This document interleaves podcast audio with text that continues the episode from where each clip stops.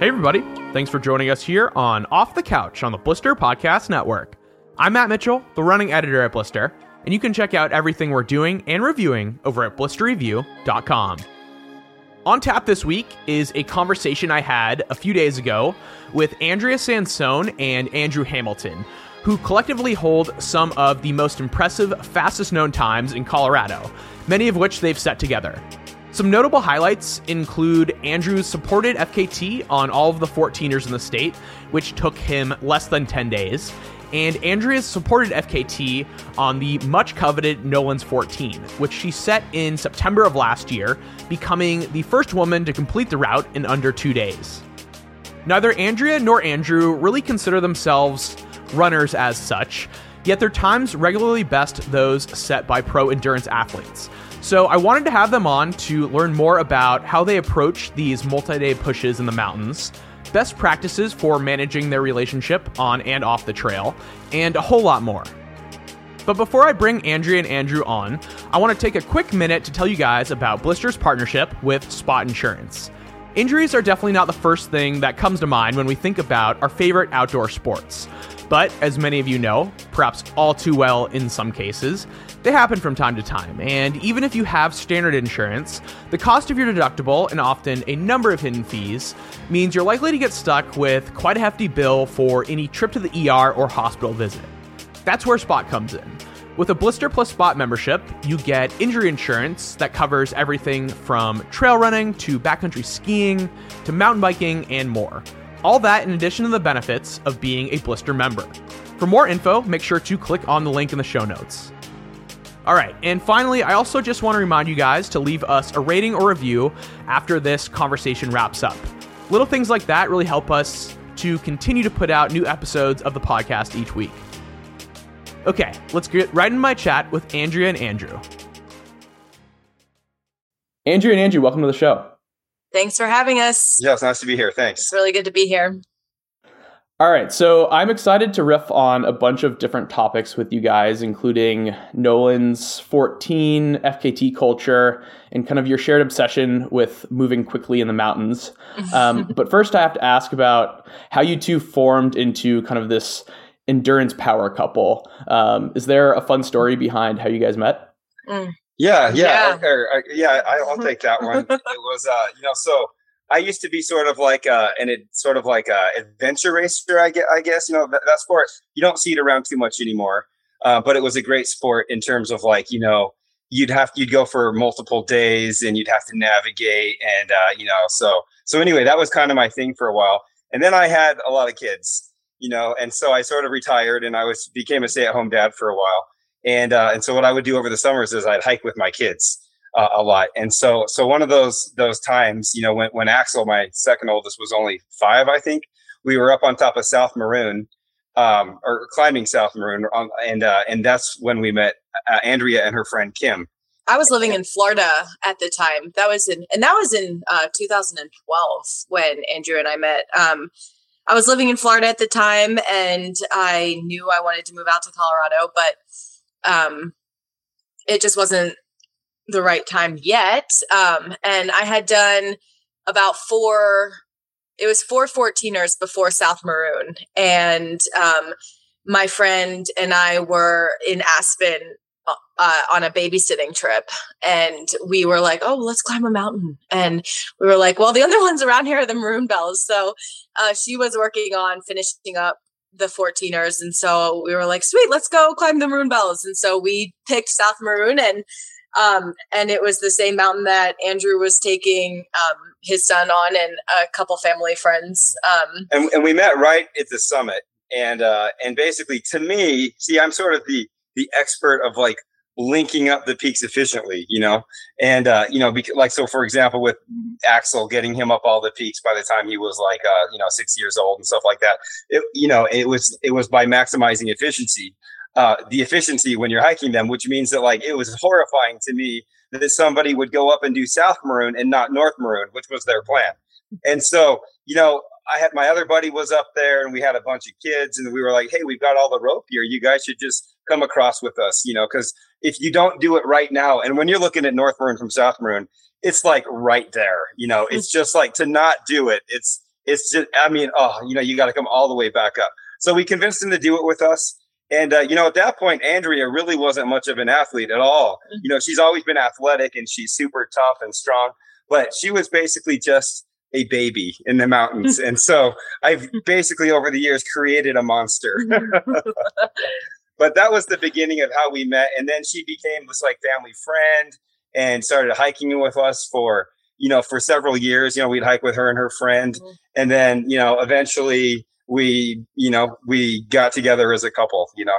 So so that's sort of the short the short version. Long story Andrew, short. Yeah, were you doing like those like eco challenge type adventure races? Well, unfortunately, I never got to do one of the premier ones like the eco challenge. That was but that was the one. Actually, MTV one year, I don't remember the exact year, maybe 99 they covered the very first one, and it was this super like upbeat, like like inspiring coverage of it. You know, where like they would uh, the, the guys would be like, you know, drop down and do 30 push-ups, you know, when they're on like day three. And so my buddy Shane and I got kind of excited about it. You know, later it got picked up by Discovery Challenge, and then they would have like Liam Neeson, you know, um, narrate with his like voice of doom, you know, like talk about like how all the bushes are going to rip the flesh from your bones and mm-hmm. stuff like that. But uh, but the problem with adventure racing was it was expensive, you know, and uh, and also for like eco challenge, if you didn't have some great story, you know, like for example, you could be a good team, but maybe you're just boring. Where they wanted like the guy that was racing with three Playboy models. See, for them that right. was exciting, so they would get in. So I did get into a couple of Primal Quests, were which were pretty good ones. Um, but just a couple. And honestly, the big ones I did were just disasters. You know, I, I, I look back and I realize of the two big races I did, I've only remained friends with one of the people afterward. Wow. You know, because you know, I mean, a lot of the teams that were good, they'd race together a lot. But that's the sort of thing when you're going for these endurance things, you you can't hide who you really are. And if you're not going to get along with a certain certain personality, it's just not going to happen. You know and uh, and right. so it's tough. And so I never really gelled with a team that had the resources and we could race enough to become good at those, you know. But I did great. I had a lot of good buddies on some shorter adventure races around home and stuff, you know.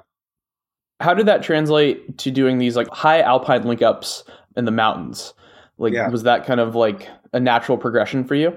Definitely. And because, you know, so the thing about, I mean, probably both of us, but me more so than Andrea, because she is actually pretty fast, was speed was never my strength. You know, like uh, lots of people can run circles around me. But I think through that um, experience in the, not the eco challenge, but in adventure racing, and actually I started out with 24 hour mountain bike racing. And like my very first experience in like a long race was, um, you know, I was going, I was middle of the pack and it was a 24 hour race, you know, and it started at noon. You go into the night and by the time morning came, most of the people that had been ahead of me, uh, they, they just, they, they, they quit, you know, cause it, you know, you, you know, you go to sleep or whatever. And at that time, just a 24 hour race was really hard for me as well. Like there would be this time in the early morning where you just, it felt like you were going to die. You know, this was back in like 2000. It was just, I didn't have a lot of experience. I was young, and uh, but even though I got my butt kicked, I still ended up like in third place, you know. And so I was like, oh, maybe endurance is my thing. And so that's kind of how I got into that. And so that was in adventure racing. It was the same thing. It was like, you know, it's not always the fastest team. A lot of times when I was on a fast team, we would end up in the middle of the night making some stupid mistake and running in the wrong direction for four hours. It doesn't matter how fast you are if you're running in the wrong direction, you know? And, and so it, it was much more about thinking and making good decisions while you're tired. And where so, he developed a lot of his mental strength, you know? Yeah. That's definitely yeah. an advantage that he has over me is he has that mental that that that practice in the in the mental where i'm kind of learning it as i go on and as i do bigger FKTs and bigger record attempts. It's like I'm trying to learn how to do it and and kind of one of our goals this year is just really to get out and do longer things to practice that mental for kind of bigger plans that we have for the future um, because it does it gets hard and you think you're mentally strong until um, un- until you're not it's one of those things that like um, i think that's what's missing from a lot of athletes today that are going for something like a Nolan's. You know, what I'll see is people that are extremely fit. In fact, I know people right now, their training is so above and beyond what I've I mean, ever it's, done. It's absurd. They should blow it out of the park. but it's like, you know, without like a sport like adventure racing to really humble you and to teach you to go through the night without sleep, it's just like, I mean, I don't see a lot of the people really practicing that, you know?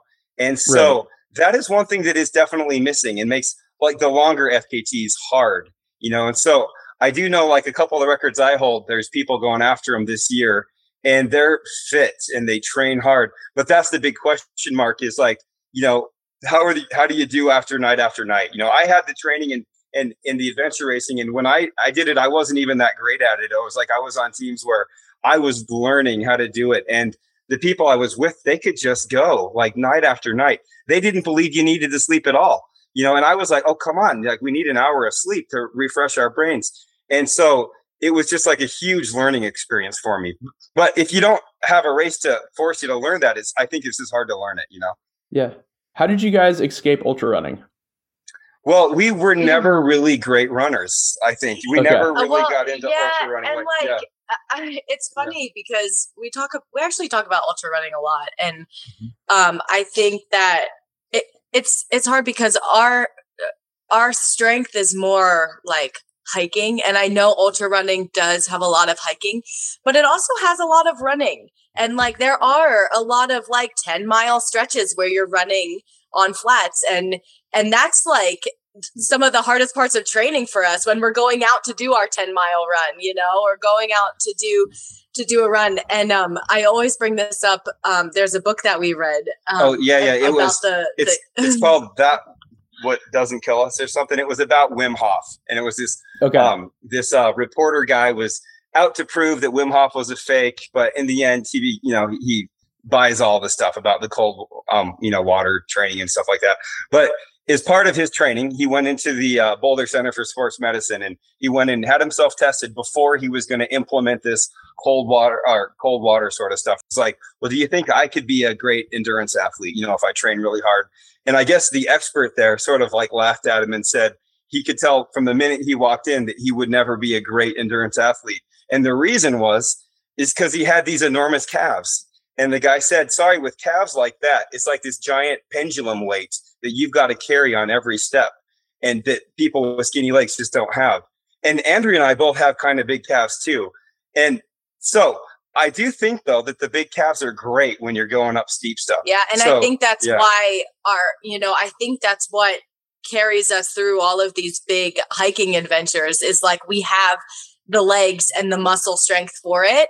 Um, we are also quick. You know, we can be quick on the descents and and running and things, but but to to run a 100 mile race, I think our our strength more lies in speed hiking, hiking steep and direct hills. Yeah. I mean, we can really kick ass on those. So, know, so Andrea would be, I mean, she'd be great at like the Hardrock 100 or Nolan's because, you right. know, honestly, in those ones, you're not really running a whole lot you know, maybe down. But but for me personally, like yeah, we get if we get to those flat stretches. There's one in particular on Nolan's. It's like this nine miles, like as you're running kind of this flats between Princeton and Yale, and oh, it's just brutal for me. You know, I just hate that part. I just can't wait to get to the steep stuff. You know. Well, so, yeah, yeah, I mean, and, and and when we're on the road going from during Nolan's from from uh, Princeton to Yale, I mean, I'm walking. right. You know, it's yeah. just, it's really hard for me to motivate to jog on these, like, uh, it's just, so I think it's the mindset. Yeah. So I don't know. Like, yeah, we're just not really runners, you know, but those really hilly, you know, ultras, I think we could still probably do pretty good in, you know, mm-hmm. if, if we targeted right. them. Yeah. The reason I bring it up is because, you know, over the last like four to five years, a lot of the people that have like top times on Nolan's are like professional ultra runners. And I, I find it interesting that like someone who identifies as a hiker, you know, now has has the FKT on it. Um, mm-hmm. So yeah, it's kind of interesting. Um, why don't we jump into a discussion about Nolan's? Mm. Um, I think I've I've mentioned on the show a handful of times, but I'm wondering if uh, you two could kind of provide some context behind what it is yeah. and uh, your relationship to it over the years. Mm, yeah, well, do you want to start with the background of it? Oh yeah. Well, what is Nolan's? It was like uh, basically I mean, it's had a long history. I mean, now, I mean, I think it's probably close to 25 years old. It started as like uh, these guys had an idea for a race, and it was like, you know, they were ultra runners. Like Blake Wood was one of the best known ultra runners of the time, and and they asked a buddy, well, what's the most 14ers you could link up in like a 60 hour weekend, you know? And this guy was like, uh, you know, Nolan, you know, so the guy whose name is on it, he was like, oh, well, you should do a climb those ones over by, you know, Buena Vista. And, uh, you know, and so that's where, so they, they came up with this line on the Sawatch peaks there. So there's 14 peaks. And the, and the idea was, and back then they didn't really think anybody would ever finish. So basically the goal was, you know, we go and we're going to have this event and you see how many peaks you can get done before your 60 hour time limit runs out. And, uh, and so for many years, no one finished, you know, and back then nobody really had any idea how to link them up. So these guys had to go out there and they had to figure it out, you know, and, uh, and so some of that early history of Nolan's is, is just great of people just trying to figure out the best ways to link these things up. And then I guess I guess the story is the Forest Service heard about it, and because it was an organized group on, it was crossing wilderness lands. They said it was illegal, even though they weren't collecting entrance fees or anything like that. And uh, so they threatened to shut it down one year. And so then, and so it basically killed the events. And so at that point, it might have been dead, but I kind of credit, you know, a couple of people, especially there's a guy named Matt Mahoney who basically what people would do for years is they would just go out one year and give it a try and they would send their results off to Matt Mahoney and he would keep this website um, up with all the times. And so you could see, you know that well after it ended as is a you know as an official race you know you'd see one person give it a try one year another person one year. And and then there was this guy eric lee who posted these blogs of him attempting it several times. And i remember that's when i kind of first got interested in it was i'd be reading about his blogs about it and uh, it, you know it was it was always pretty brutal but he eventually finished it and had like the second fastest time i think by the time he got done and I think Eric Lee blogging about it and Matt Mahoney keeping the record about it, I feel like that's what really kept it alive. Mm-hmm. And then somehow it just sort of exploded in popularity well, at some point. And, uh, well, I think uh, honestly, I really think 2020 was huge for an explosion of Nolan's just because of um, COVID. And so all Pandemic. of the ultra running races were shut down. And so all of the ultra runners are like, well, what are we going to do? We're going to do Nolan's. And, uh, and so I think it saw a lot of attention and, um, that's when the best times were. That's, that's when, when, they really got knocked yeah, down a lot. Yeah. Yeah. And, um, and it's interesting, um, how it's evolved where, um, the majority early in its earlier years, the majority of, uh, people who tried Nolan's would go um, north to south. And now, really, if you talk to anyone attempting Nolan's, everyone's going south to north. And uh, I think that's pretty interesting. I think that um, when we attempt it next, I think we're going to do it together. But I mean, we're going to go north to south because we have our south to north times, you know? And it's like, well, gosh, no one goes north to south anymore. And it's hard. Like mm. where you end up on Princeton, I think is the most intimidating on a north to south run. well, I remember, I remember for a long time people were going north to south and I was, and so I, I put out out there. Well, I would watch it. You know, I, I got really you know, I think that's one of the reasons the, the popularity exploded was because all of a sudden you got these satellite trackers, and so right. people could watch, and it was really exciting to watch people. You know, for me especially, and this was even before I did it. Mm-hmm. I'd sort of watch them, and um, and man, I'll tell you, time after time, you, people were they did mostly go north to south for some reason. I don't know why, but you'd watch people have this great run, and then they'd hit Princeton on night two, and Princeton is just a monster. A Actually, both sides of it are the low points of Nolan's. Like, so you go the lowest Hard. down on both sides of it, and uh, and so to hit that on your second night, you know, it just would destroy people time after time. So I was sort of like putting out there. I was like, hey. Why wouldn't you want to just go south to north? Because then you can control the fact that you're going to be on Princeton in the in light. The light. and that is one huge advantage of going south to north is you control Princeton. Of course, the downside is you have three monsters at the end. But you know, whatever, you're almost done. You can knock out the last three, I say, right? You know, but uh it does suck yeah, having does like suck, La Plata, yeah. Albert, and yeah. Massive at the end. but, but now, ever since like I swear 2020, I feel like there's almost no love being given to North to South. So I think there's still a lot of like uh, improvements for men and women to be done going that direction. But to beat the times going south to north, those times are solid now. You know, like Joey's, he's got the men's time at 41 hours. And also, that's like 12 hours faster than I did it unsupported. And I'll tell you, when I did it unsupported, I didn't stop, you know. So to beat me by 12 hours is just kind of mind boggling to me, you know. And then Andrea's time last year was kind of ridiculous too, like 40, uh, just under 46 hours and that was also ridiculous and kind of unexpected. Yeah, you know? yeah, yeah. So. I think our our uh, the goal for me was to just go under forty eight hours. You yeah. know, and that was kind of like a pipe dream in a way. Yeah, know, but yeah, yeah. I didn't I didn't yeah. really think that I would go under forty eight. I was kind of just hoping to go on like to be like 48 48 right know?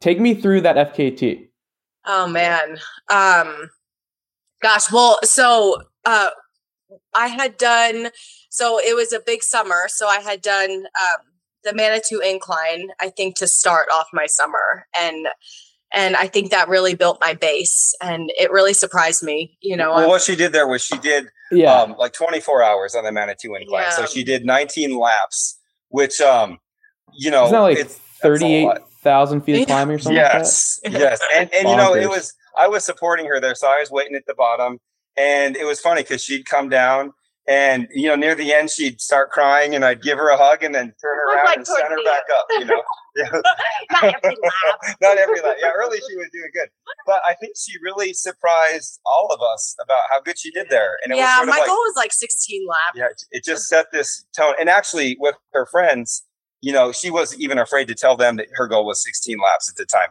Um, yeah. you know, because because you know, like because they're like, ah, yeah, you they, can't they do didn't it. think that was possible. you, know? you so, can't do and, and I was, and we were thinking it was. And then when she was doing it, and I was looking at the times, I was like, you know, because she was had it in her head that she'd stop at 16 because she'd meet her goal.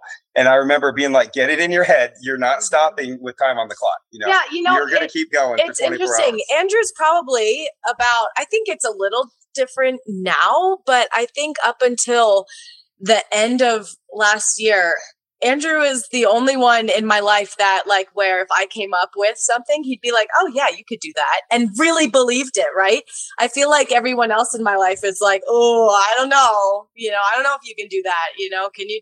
So, so it's really cool to have Andrew, like, as a true, you know, like a true partner that truly supports me and truly believes that we can do these things. And so after the Manitou incline, I really thought that that was a really good base. So we'd been eyeing this 24, 24 hour 14er record. And it was basically how many 14ers can we do in 24 hours? And, and, and that's another record too, that I always thought should have a little more love just because it mm-hmm. seems so obvious. It's like, oh, how many can you do in a day? And, and it's going back to Eric Lee again, who I mentioned with Nolan's he he was the first guy I think that really went for that one, and he did like nine and then ten. And the one thing that was never too exciting about that record, as far as I was concerned, was like a lot of those peaks just seem kind of like lame in the sense that they're the really easy crowded ones closest to Denver. Right. You know, Torrey's, Grays, Evans, Bierstadt, the Calibron. That's like you know three of them right there. Um, they would do Quandary as well, and uh, and and Eric Lee. It, he's fast, like he's super fast. Like he was putting times down, like like the Evans and Bierstadt he did both of those in 254, oh, which I mean, that's insanely just fast. I, so I, like yeah. even on like yeah. fresh legs, those are the only peaks yeah. we're doing. I mean, that's way out of my league. So that's where we were able to use sort of like our Nolan's experience to come up with um, something that generally you wouldn't think to do Harvard, Columbia, and then on to like Oxford, Oxford Belford, as part Missouri. of this record because normally that's just it's just a little bit too long a time. You know, you're you normally you're trying right. to do these easier ones, you know, but we just realized, um, you know, we I, I, can't remember exactly why we went up and we scouted like this Columbia through, you know, eh, well, for the 24 hour yeah. record, we scouted Columbia yeah. through Missouri. We wanted to get oh. a time down because yeah. we were trying to figure out is like what number of peaks is possible. We were thinking 10 is doable, and then 11 was a stretch, and then 12 was pie in the like pie in the sky. Actually, actually, you know what it was? It was Joey Campanelli when he did Nolan's. He just did 10 in 24 yeah. hours and he didn't even like really know about that re- that that record was a thing yeah and oh, if wow. he could do 10 and and that's with no driving so he just on foot did 10 so i'm like man if we can like somehow incorporate part of that you know the the best the most like the heart we call it like the heart of Nolan's. the heart of Nolan's plus a bunch of the easy ones man, it seems like he mm-hmm. could just, you know, do really good. And yeah. so, so anyway, we ended up getting um, 12. It ended up, yeah, not being, we. It, it, it, ended up being 12 in 22 hours and yeah. 16 minutes, and which was a complete yeah. stock. But the key to that was Columbia, Harvard, Oxford, Belford, Missouri. We yeah. pulled out right. a, a six hour and 55 minute time on those peaks, which kind of blew us away. So, not even like 15 minutes after we get into the car heading back home, Andrew is talking about Nolan's and he's like, with times like yeah. that, I'm like, man, you could do some amazing stuff do- on Nolan's because I was just like running all the numbers in my head and stuff. Yeah. And uh and I was kind of excited about it. And yeah. it was interesting. Like we have a big history on Nolan's. You know, we have our relationship with Nolan's is goes pretty deep. Um we did it together in 2020 and then continued on to Holy Cross. And um and, and I've, I, have done Nolan's like six times. Yeah, total, so. yeah. I was gonna say you yeah, guys have like done Nolan's the most time out there. Incredible amount of time, and um, and I was kind of done with Nolan's. I had shut that door, and um, I was ready to move on. We have a lot of other things planned for the upcoming years, and and so then when he brought up Nolan's, I was like, oh, I don't know, I'm not sure. So then um, he halfway convinced me. Um, and so then I was out training and I did uh I was doing Shavano, Tabeguache, and Antero, and I had plans to go on to Princeton just for like a training. We had finished, we were just coming home from the beach. I felt like I was out of shape. And and she put up these terrible times. Yeah, like, it was, was, a, like, it oh was a God, horrible sky trip. So I had a friend yeah. pick me up. it was pouring rain, and I decided I was like, I'm not doing this by myself. This is insane. Like, I'm, this isn't going to work. So I convinced him to do it with me. Um, and then so we were going to do a north to south um, together. And I was like, you got to do it with me. Like, screw me doing these things by myself. I don't care about it. Let's just do it as a team. And then he ended up with a kidney stone like a week before that we were supposed to go together. And so then it was back to me doing it by myself, me going south to north. So it was just like this ridiculous. Now I know how to get out of this stuff in the future. Be like, oh, yeah. playing pain. I got to use that card when some of my friends come up with like harebrained ideas. Right, yes. Yeah. Uh, and then I'm, I'm still like, are you sure you, yeah. you can't go? I know she still thought I'd be going like like you know three days beforehand. I'm just barely recovering. Like, come on, you yeah. can do it. I know you can. But what was awesome was that once she got it in her head, you know, uh, you know, it's like, hey, okay, you're back on. You're going to do it by yourself. And um, we we were able to round up a good support crew. I know? think that was yeah. key. I mean, Joey came yeah. out. I mean, yeah. I had the Pacers that I had were so awesome. You know, well, and some people she didn't even know. Yeah.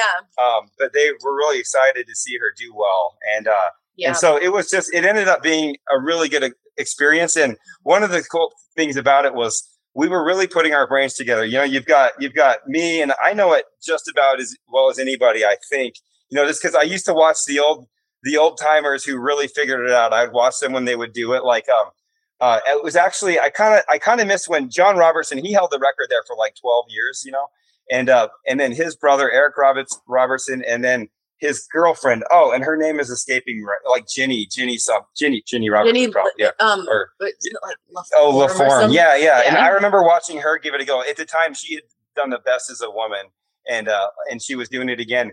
And I was watching it, and it was weird watching their track. They had these specially named waypoints and like, for example, one of them was called Spiky Tree. And so anyway, and there was one called Big Cube. And I, so I went out on these adventures to go find these things. And I remember at one point it was really exciting when we found Spiky Tree, Spike which actually yeah. I think a better name would have been Spike Tree. It was like this big spike. Yeah. But it shows you the perfect spot to leave Where you Yale. Leave the trail. Yeah, to leave the trail yeah. on Yale to head up like Hughes Gulch or, or this little ridge line to get to Yale. And they really knew their stuff. So I've put together what I learned from looking at their tracks. I've, I've, I mean, I've scouted the routes. I mean, so many times now. So I, it, but then like Joey had a bunch of different ideas too. Yeah, and was, so having him there, yeah, we put was, together all of this info from these people that really knew it. yeah, know? and, and like even yeah. before we, before um I had gone, we had contacted Joey and he was sharing some of his lines with us. And it was cool because we were able to see on our scouting trips versus his scouting trips where he would go and where we would go. And we're like, oh, well, you know, we spent God, we spent so much time on Yale scouting the airplane gully. I mean, it's just we beat that thing to death, and it's yeah. If you know the course at all, Yale, the descent if you're going south to north, it's really rough. And for me, I was just trying to beat this two hours to get down, you know, from Yale to the low point.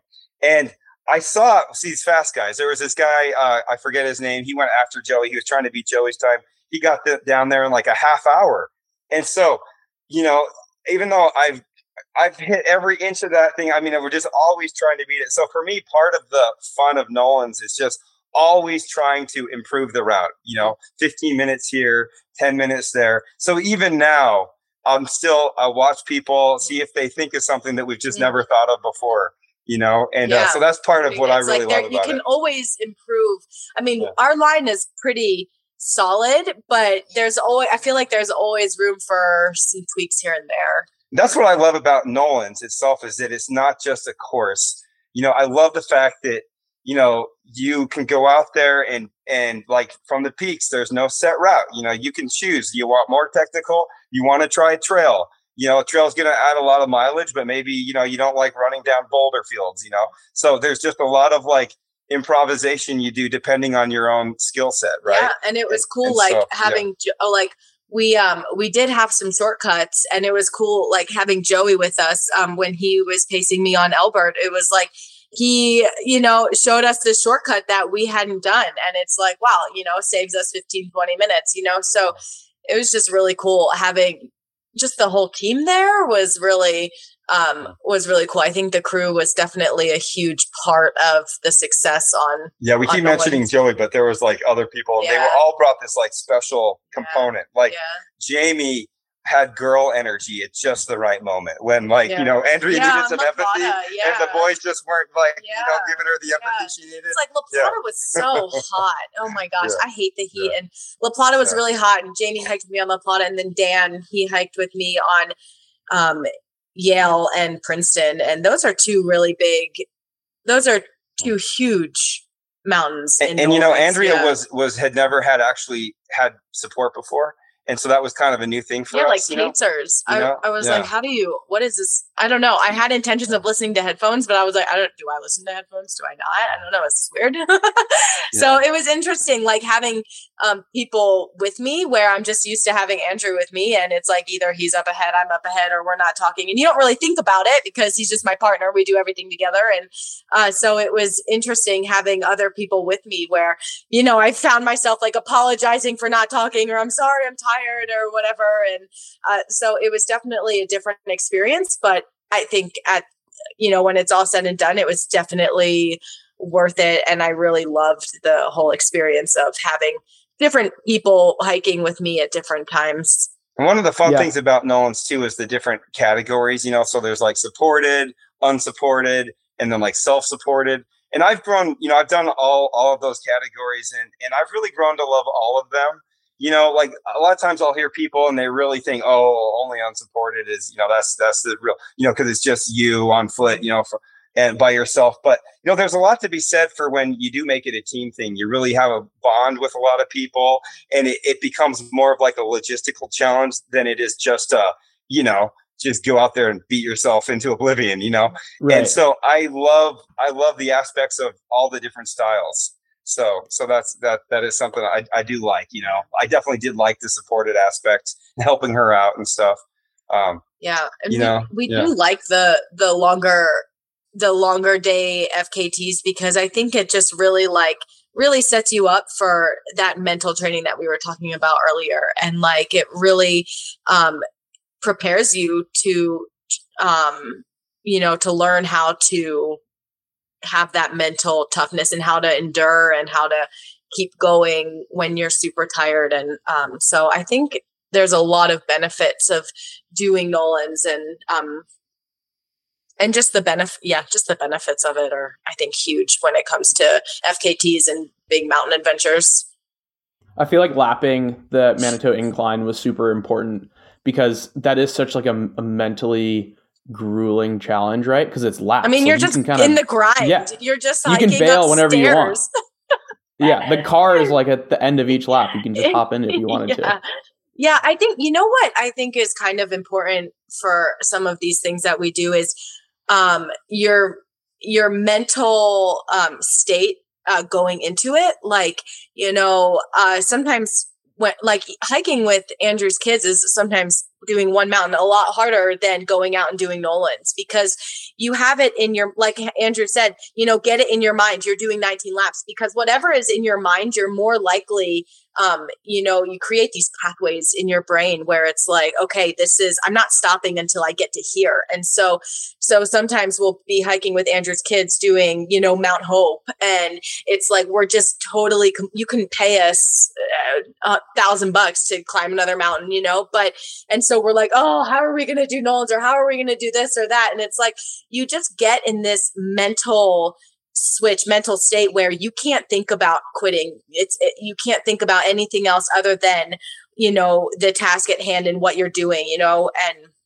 so i think that was really helpful with you know all of these um, things that we do is when the time comes you know the task that you have at hand you know the project that you're set out to do um, and you don't think about quitting and and your mind just kind of gets in this mode of like you just go until you're finished unless you're injured you know and you have to quit but hey you know this little conversation uh, just remind, reminded me of this cool little body hack i kind of just learned so I, I thought i'd maybe share that with you. Yeah. So in that book that um that which doesn't kill us book you know wim hof is not just about cold water exposure he also does a lot of these breathing exercises too. Mm-hmm. and um i mean if you follow his recommendations like you have to like sit there hyperventilating for like an hour every morning. So, you know, probably not something everyone has time for.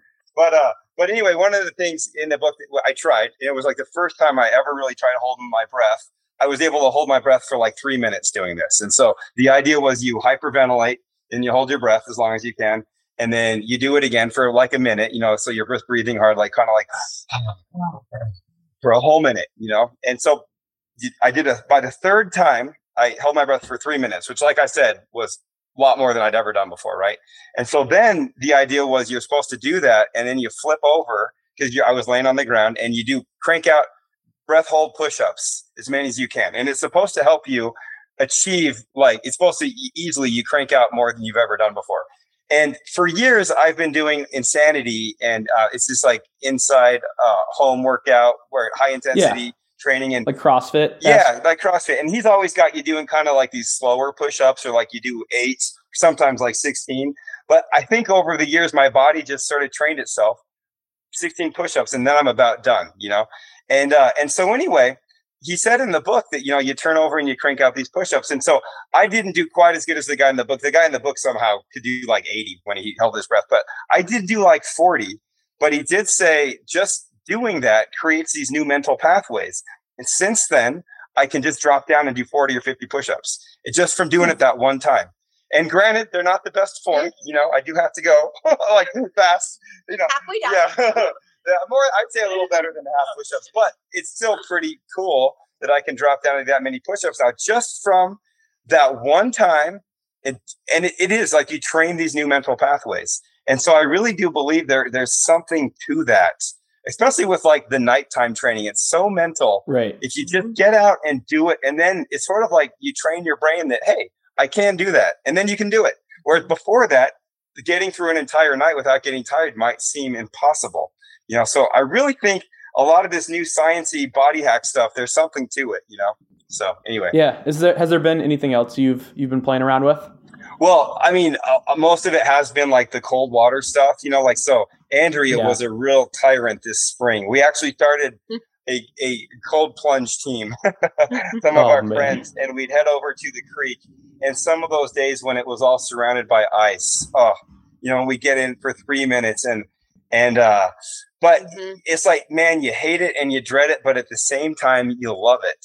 Mm-hmm. And so that's kind of something we've been doing. And I really want to explore this breath work more. That's one thing I really neglected for a long time on the on the Wim Hof stuff. So I'd really like to explore that more. I was really shocked at how easy it was to hold my breath for the three minutes. The first time I really sat down and tried that. Um, yeah. What else? Is there anything else we've been trying that's like different? Um, well, I think like, yeah. well, honestly, um, this year has been hard um, for training wise. Um, it just hasn't been, it's just there's been a lot going on. And so our training hasn't been exactly where we want it. Yeah. And so, um, and so we have a, it's, it'll be really interesting to, uh, see how this summer plays out, um, with, uh, training that, um, isn't ideal or hasn't yeah. been ideal. Um, and so uh, I think that when you're not in the sh- the ideal shape that you want to be in, I think the mental kind of kicks in, has to kick in a little bit more, right? Because you're more tired or you're not. I mean, we're not out of shape. I told that to Andrew today. I was like, we're not out of shape. We're just not in the best shape that yeah. we could yeah. be in at this time.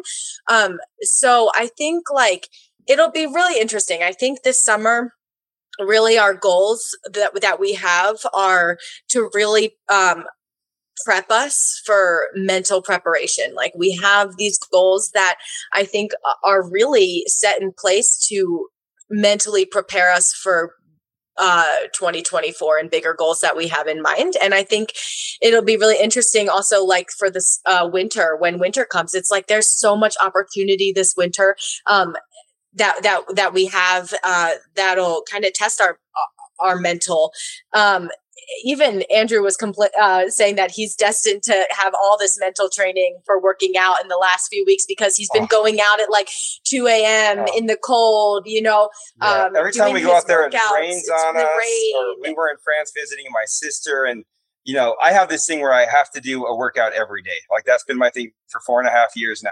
And uh, and so no matter what, a workout happens. So it was always happening at like two in the morning, and so you're just tired and then it would be raining and like i would yeah. just like to have a normal workout you know yeah. like what is going yeah. on here? and so i really think that also like doing a workout when you don't want to or when it's difficult um i mean that's i think that right there is huge that, that is training. actually that is one of the benefits so there's another guy if people are interested in the cold water stuff his name is uh, andrew huberman and he does oh, these yeah health podcasts and stuff and one of the key things it seems like that comes to me because he's got a podcast about cold water exposure and sauna stuff.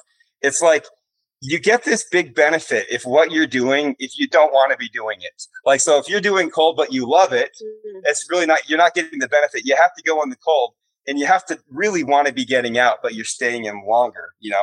And so I feel like it's same thing with like sauna stuff. You know, it has to be hot enough that you'd rather get out or like when you're doing zone two training, um, you know, you want to be going at a speed where, you know, you, you could talk, but you'd rather not talk, you know? So it's all these things right. about, and, and so with this, so I'm telling myself that all these workouts where I'd rather not be out there in the rain, stuff like that. It's, and I'd rather not be out there at two in the morning it's probably all really good for me because I don't really want to be there, you know? Yeah, yeah, exactly. so, so, so it, I hope so. Anyway, it's you know, it definitely has its benefits, and and I think that the, you know, when people ask, well, what do you have that you know f- for mental training you know i don't really have anything special you know i've i mean i've done nolans and things like that and andrew and i have done a lot of hard adventures like so i mean i do have that background but what i also have is like andrew is my teacher you know it's right. like uh, we've been together for years and years and years and so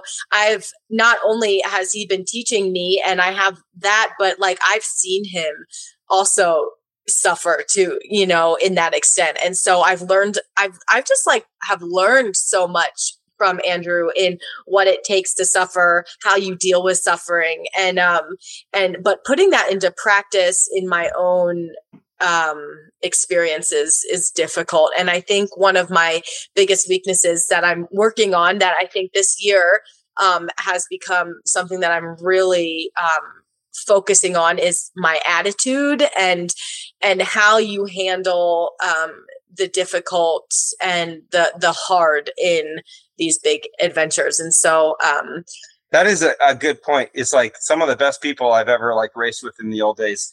Um, i just heard one of the guys names again travis macy and like uh, some of my other buddies. It's like they were just always so positive no matter what. No matter how hard it gets just so positive and happy and cheery. And that is definitely something Andrea does need to work on. Because when she gets down, she'll get down and negative, you know. And and I do think if she fixed that, then man, man, you'd be a killer, yeah. you know. So I'm definitely, yeah. you know, yeah. definitely working on that. And I think that it's good um, that I have time to work on that, you know, um, and and so and not just saying that I want to work on it, like actually putting it into practice, you know. So we'll see. What does this winter look like for you guys from like a training perspective? Um, what do you guys do mm. during the winter? Because I imagine during the summer it's mainly spent uh, in the mountains. Yeah, somewhere. yeah, our yeah our winters. So our, our winters are um, Actually, our training is very variable. Um, it's we don't have a specific training schedule. We don't have we do this in the winter.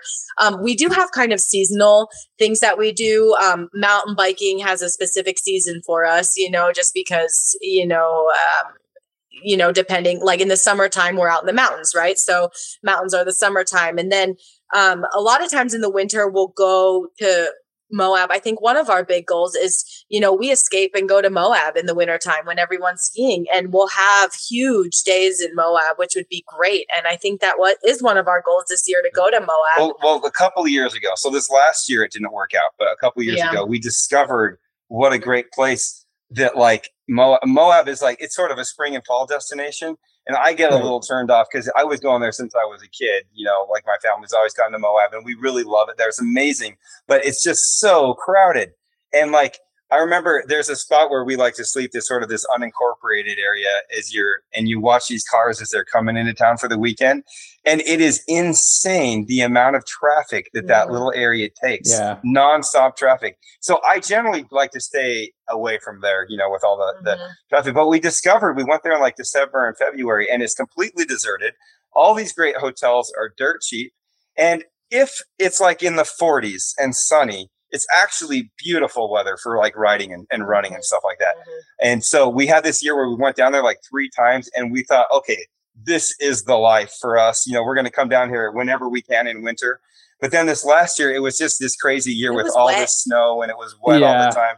And it didn't work out, and that makes us a little sad. Yeah, yeah, that was so amazing. Yeah, so we'd like to try that again. So this winter, yeah. we're like, yeah. we are getting like that is happening because I think that we can think of a lot of huge workouts, you know, through the winter, you know, uh, doing that. And then yeah. we'd also like to get out um, on some 14ers. I think that would be yeah. great mental training, you know, getting out there in the cold, in the dark, you know, linking up some mountains. And then um, we do we do spend a lot of time doing inside workouts because um, the mountains around, like our foothills around here, are a lot of times really wet and muddy, and so um, it's a lot of just improvising. You know, if it is beautiful out, then we'll take our bikes out, or you know. But a lot of it is just kind of based on the weather. And, Our poor bikes, bikes have been neglected yeah, lately. yeah, bikes, we, yeah, it's been a while for the bikes. Yeah, you got to get on the yeah. bikes. Yeah, it is. Uh, she's exactly right, though. It's very variable. I'd like to do more ski stuff. You know, yeah. I was helping this guy out this year who was uh, breaking actually a record that I had until he broke it, um, uh, which was uh, climbing the uh, Colorado's uh, wind, 14ers in winter in the fastest amount of time.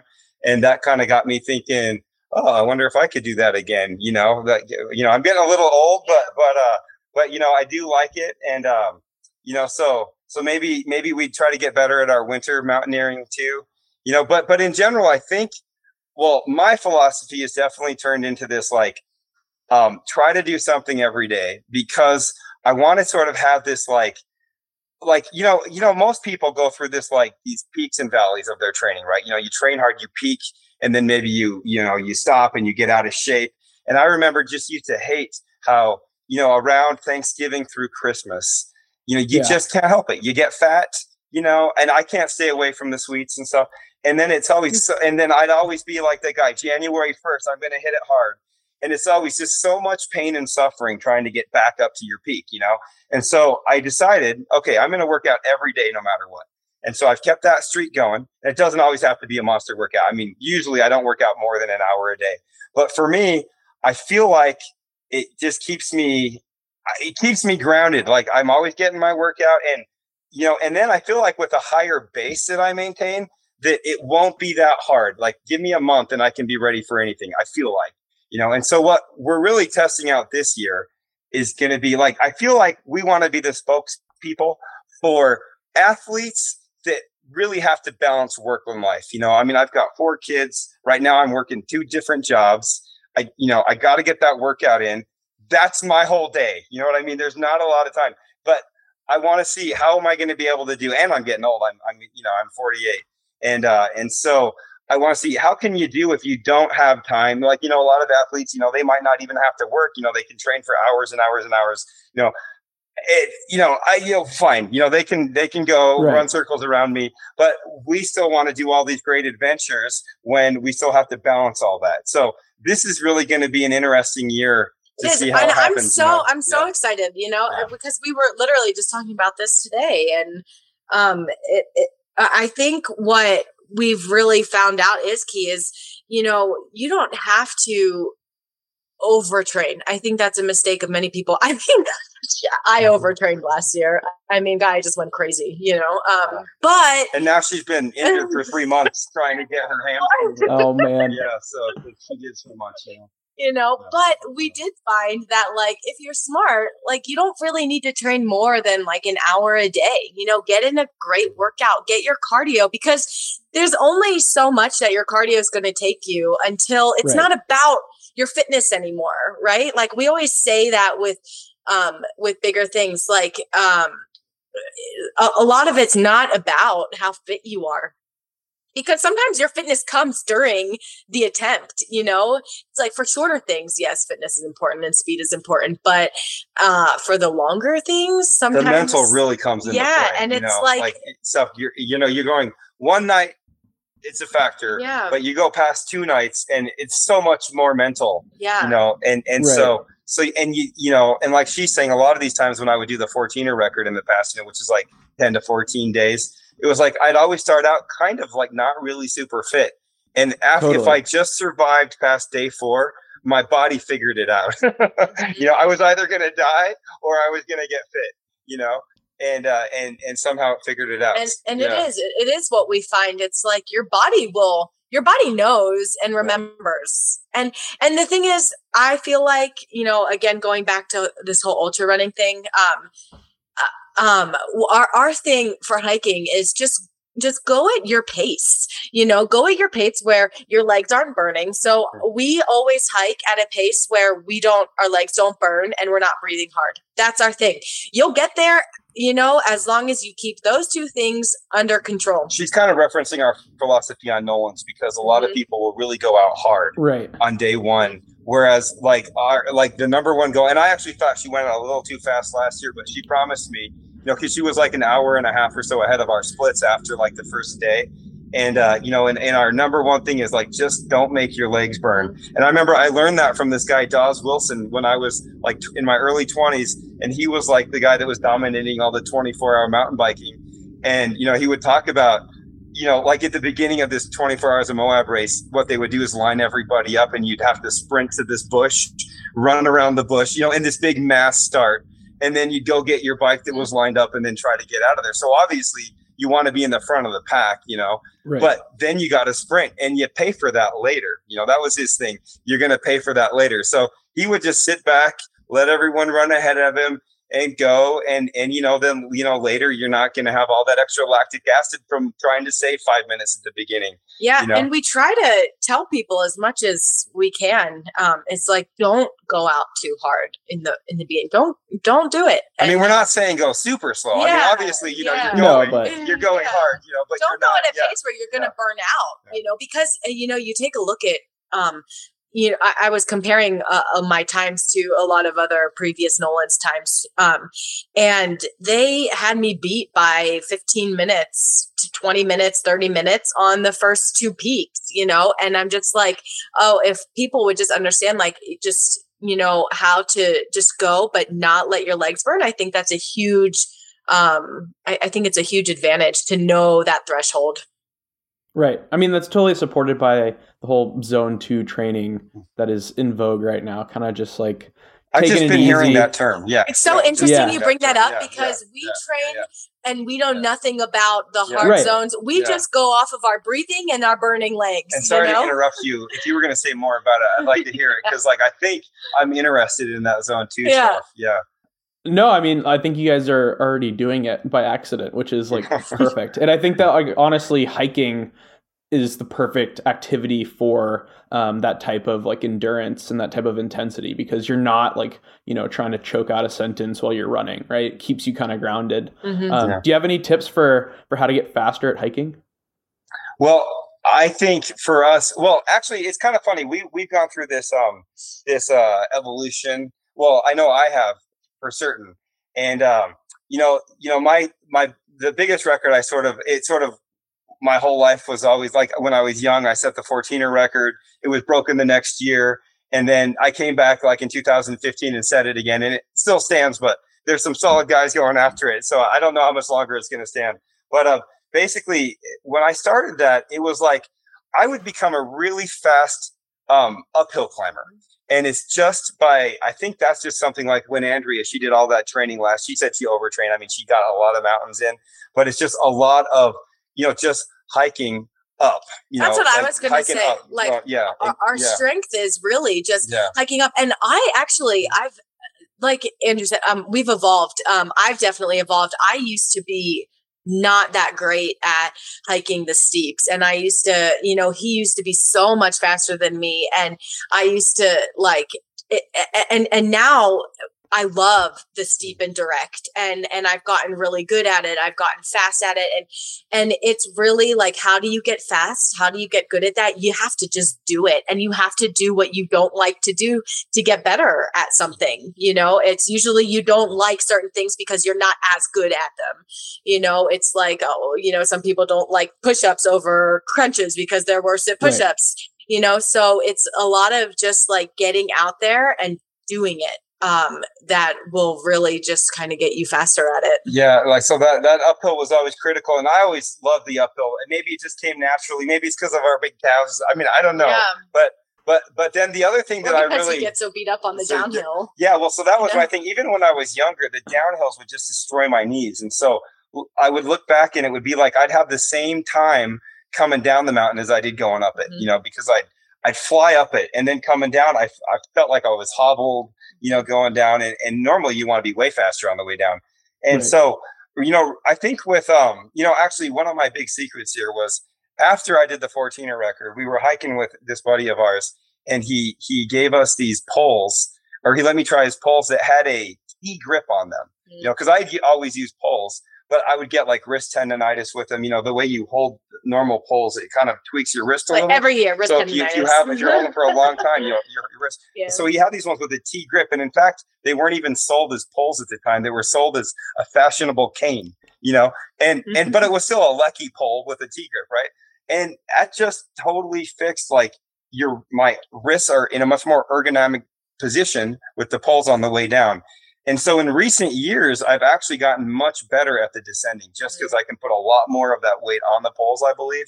And, uh, and so that's one of the way I've evolved. You know, it's like we, we, yeah. we've, I, I've always had sort of the fast uphill, but my downhill's gotten better and it's kind of come for free. You know, it's just, I'm not really having to work that much harder. I'm just not hurting as much. Well, and, and uh, talk about descending like when we went back to look at our 2020 Nolan's time um our ascent times were right up there with just about all of the top finishes. yeah i was comparing our time as a team we finished mm-hmm. in like mm-hmm. 53 hours too that was the year of like the really strong female basically after we did it. Andrea had set the female time before her. This girl, Sarah, had done unsupported.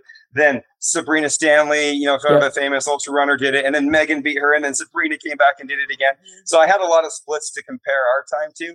And it was interesting because we were right there with like the uphill times. Like we were just as fast, you know.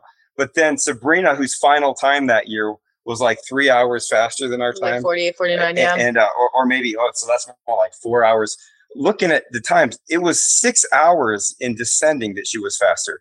And so, but our ascent crazy. times were fine. So really, it was just sort of like figuring out, figuring how, out to how, to descend, descend faster. faster and, that made a difference. And I and, and I think we've really figured out like you know I think and we always talk about like each year really kind of builds on each other for us. Um, we take something from each year in the either FKTs that we do or the adventures that we do, and it just builds on each other. You know, then winter comes and you kind of change, you know, training for a little while, but you keep what you've gained each year. And I really think that in these last couple years, we've really gained um, experience on descending and and how we descend. And i think that's been really really important. I think it really showed when we were scouting columbia through missouri for um, the 24 hour record because our time kind of blew us away when we were like holy crap you know? That was really great. Our knees weren't bothering us. We were moving. And so i think there were definitely some you know um you know just corners turned you know? uh-huh yeah, yeah. so we're yeah. just figuring stuff out. You were still figuring stuff out you know? That's kind of always. fun, right? Yeah. Always. And i think that that's yeah. the beauty of it all. You're yeah. always learning you're always improving and you're always um you know seeking out ways to get better and faster and more efficient and yeah. Totally. I think that's a a good spot to end things for today. Um, it's been a total joy talking to both of you, yes. and I'm looking forward to seeing what you do this summer. Yeah, it's been great talking with you. Thanks a lot for everything. Yeah, thank you very much. Yeah, it's been fun talking to you, and uh, yeah, maybe we can uh, follow up at some point, like later. And yeah, after, after our summer, that'd yeah. be great. We'll see how definitely. So we, gotta see, see how this goes. Like the minimal yeah. training, yeah. sort of still trying to do big FKT sort yeah. of thing. Yeah, yeah. All right. Well, we'll circle back so and maybe we'll keep in touch. I don't know October or something. Sounds great. I love Thanks, it. guys. Thanks. Yeah. Thanks a lot. That's it for this edition of Off the Couch. Thanks to Andrea and Andrew for the conversation. Thanks to Justin Bob for producing this episode. And from everyone here at Blister, please take good care of yourself, keep moving forward, and we'll talk to you again next week.